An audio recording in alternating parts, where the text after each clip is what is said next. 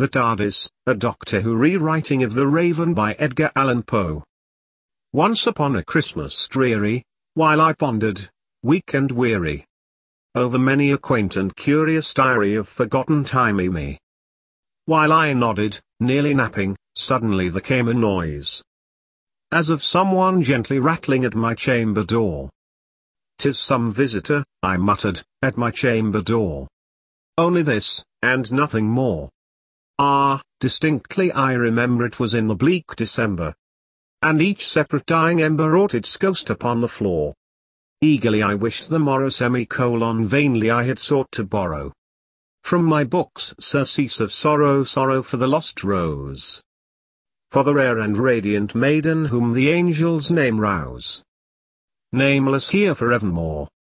And the silken sad uncertain rustling of each purple curtain thrilled me filled me with fantastic joy never felt before. So that now, to still the beating of my heart, I stood repeating.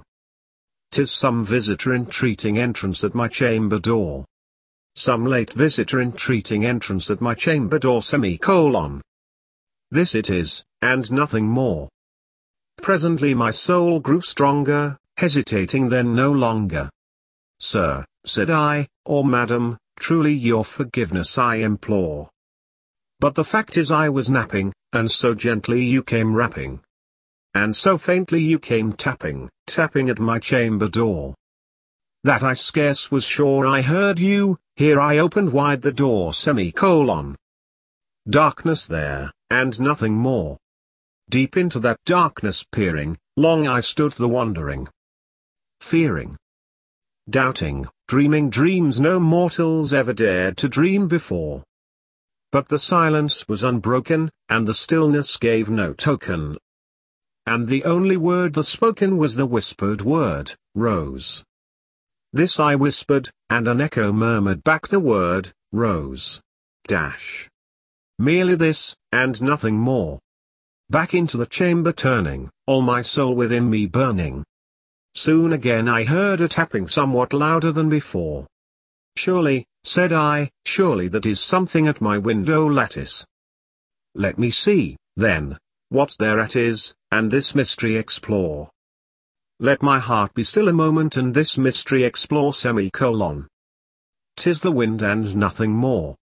Open here I flung the shutter, when, with many a flirt and flutter, in the hovered police phone box of the saintly days of yore. Not the least obeisance made it, not a minute stopped or stayed. It. But, with mien of lord or lady, floated above my chamber door. Floated near a bust of Pallas just above my chamber door. Floated, and stayed, and nothing more. Then this blue box beguiling my sad fancy into smiling, by the grave and stern decorum of the countenance it wore. Though thy crest be small and I recall, thou, I said, art sure no. Police box. Ghastly grim and ancient TARDIS wandering from the nightly shore. Tell me what thy lordly name is on the night's Plutonian shore. Quoth the TARDIS, Nevermore. Much I marvel this ungainly boxel to hear discourse so plainly though its answer little meaning little relevancy bore. For we cannot help agreeing that no living human being ever yet was blessed with seeing a TARDIS above his chamber door. TARDIS or bird floating the sculptured bust above his chamber door.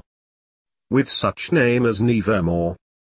But the TARDIS, floating lonely beside the placid bust, spoke only that one word as if its soul in that one word he did outpour. Nothing further then he uttered not a feather then he fluttered. Till I scarcely more than muttered, other friends have flown. Before. On the morrow he will leave me, as my hopes have flown before. Then the TARDIS said, Nevermore. Startled at the stillness broken by reply so aptly spoken. Doubtless, said I, what it utters is its only stock and store. Caught from some unhappy master whom unmerciful disaster followed fast and followed faster till his songs one burden bore. Till the dirges of his hope that melancholy burden bore. Of never nevermore. but the TARDIS still beguiling all my fancy into smiling. Straight I wheeled a cushioned seat in front of the TARDIS, and bus stand. Door. Then upon the velvet sinking, I betook myself to linking. Fancy unto fancy, thinking what this ominous box of yore. What this grim, ungainly, ghastly, gaunt and ominous box of yore. Meant in croaking nevermore. This I sat engaged in guessing, but no syllable expressing. To the TARDIS whose fiery eyes now burned into my bosom's core. This and more I sat divining, with my head at ease reclining. On the cushion's velvet lining that the lamplight gloated o'er. But whose velvet violet lining with the lamplight gloating o'er. She shall press, ah, nevermore. Then methought the air grew denser, perfumed from an unseen censer. Swung by seraphim whose footfalls tinkled on the tufted floor. Wretch, I cried, thy God hath lent thee by these angels he hath sent thee. Respite respite and nepenthe, from thy memories of Rose.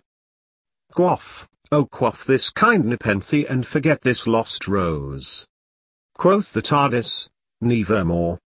Prophet. Said I, thing of evil exclamation mark prophet still, if box saw. Devil exclamation mark.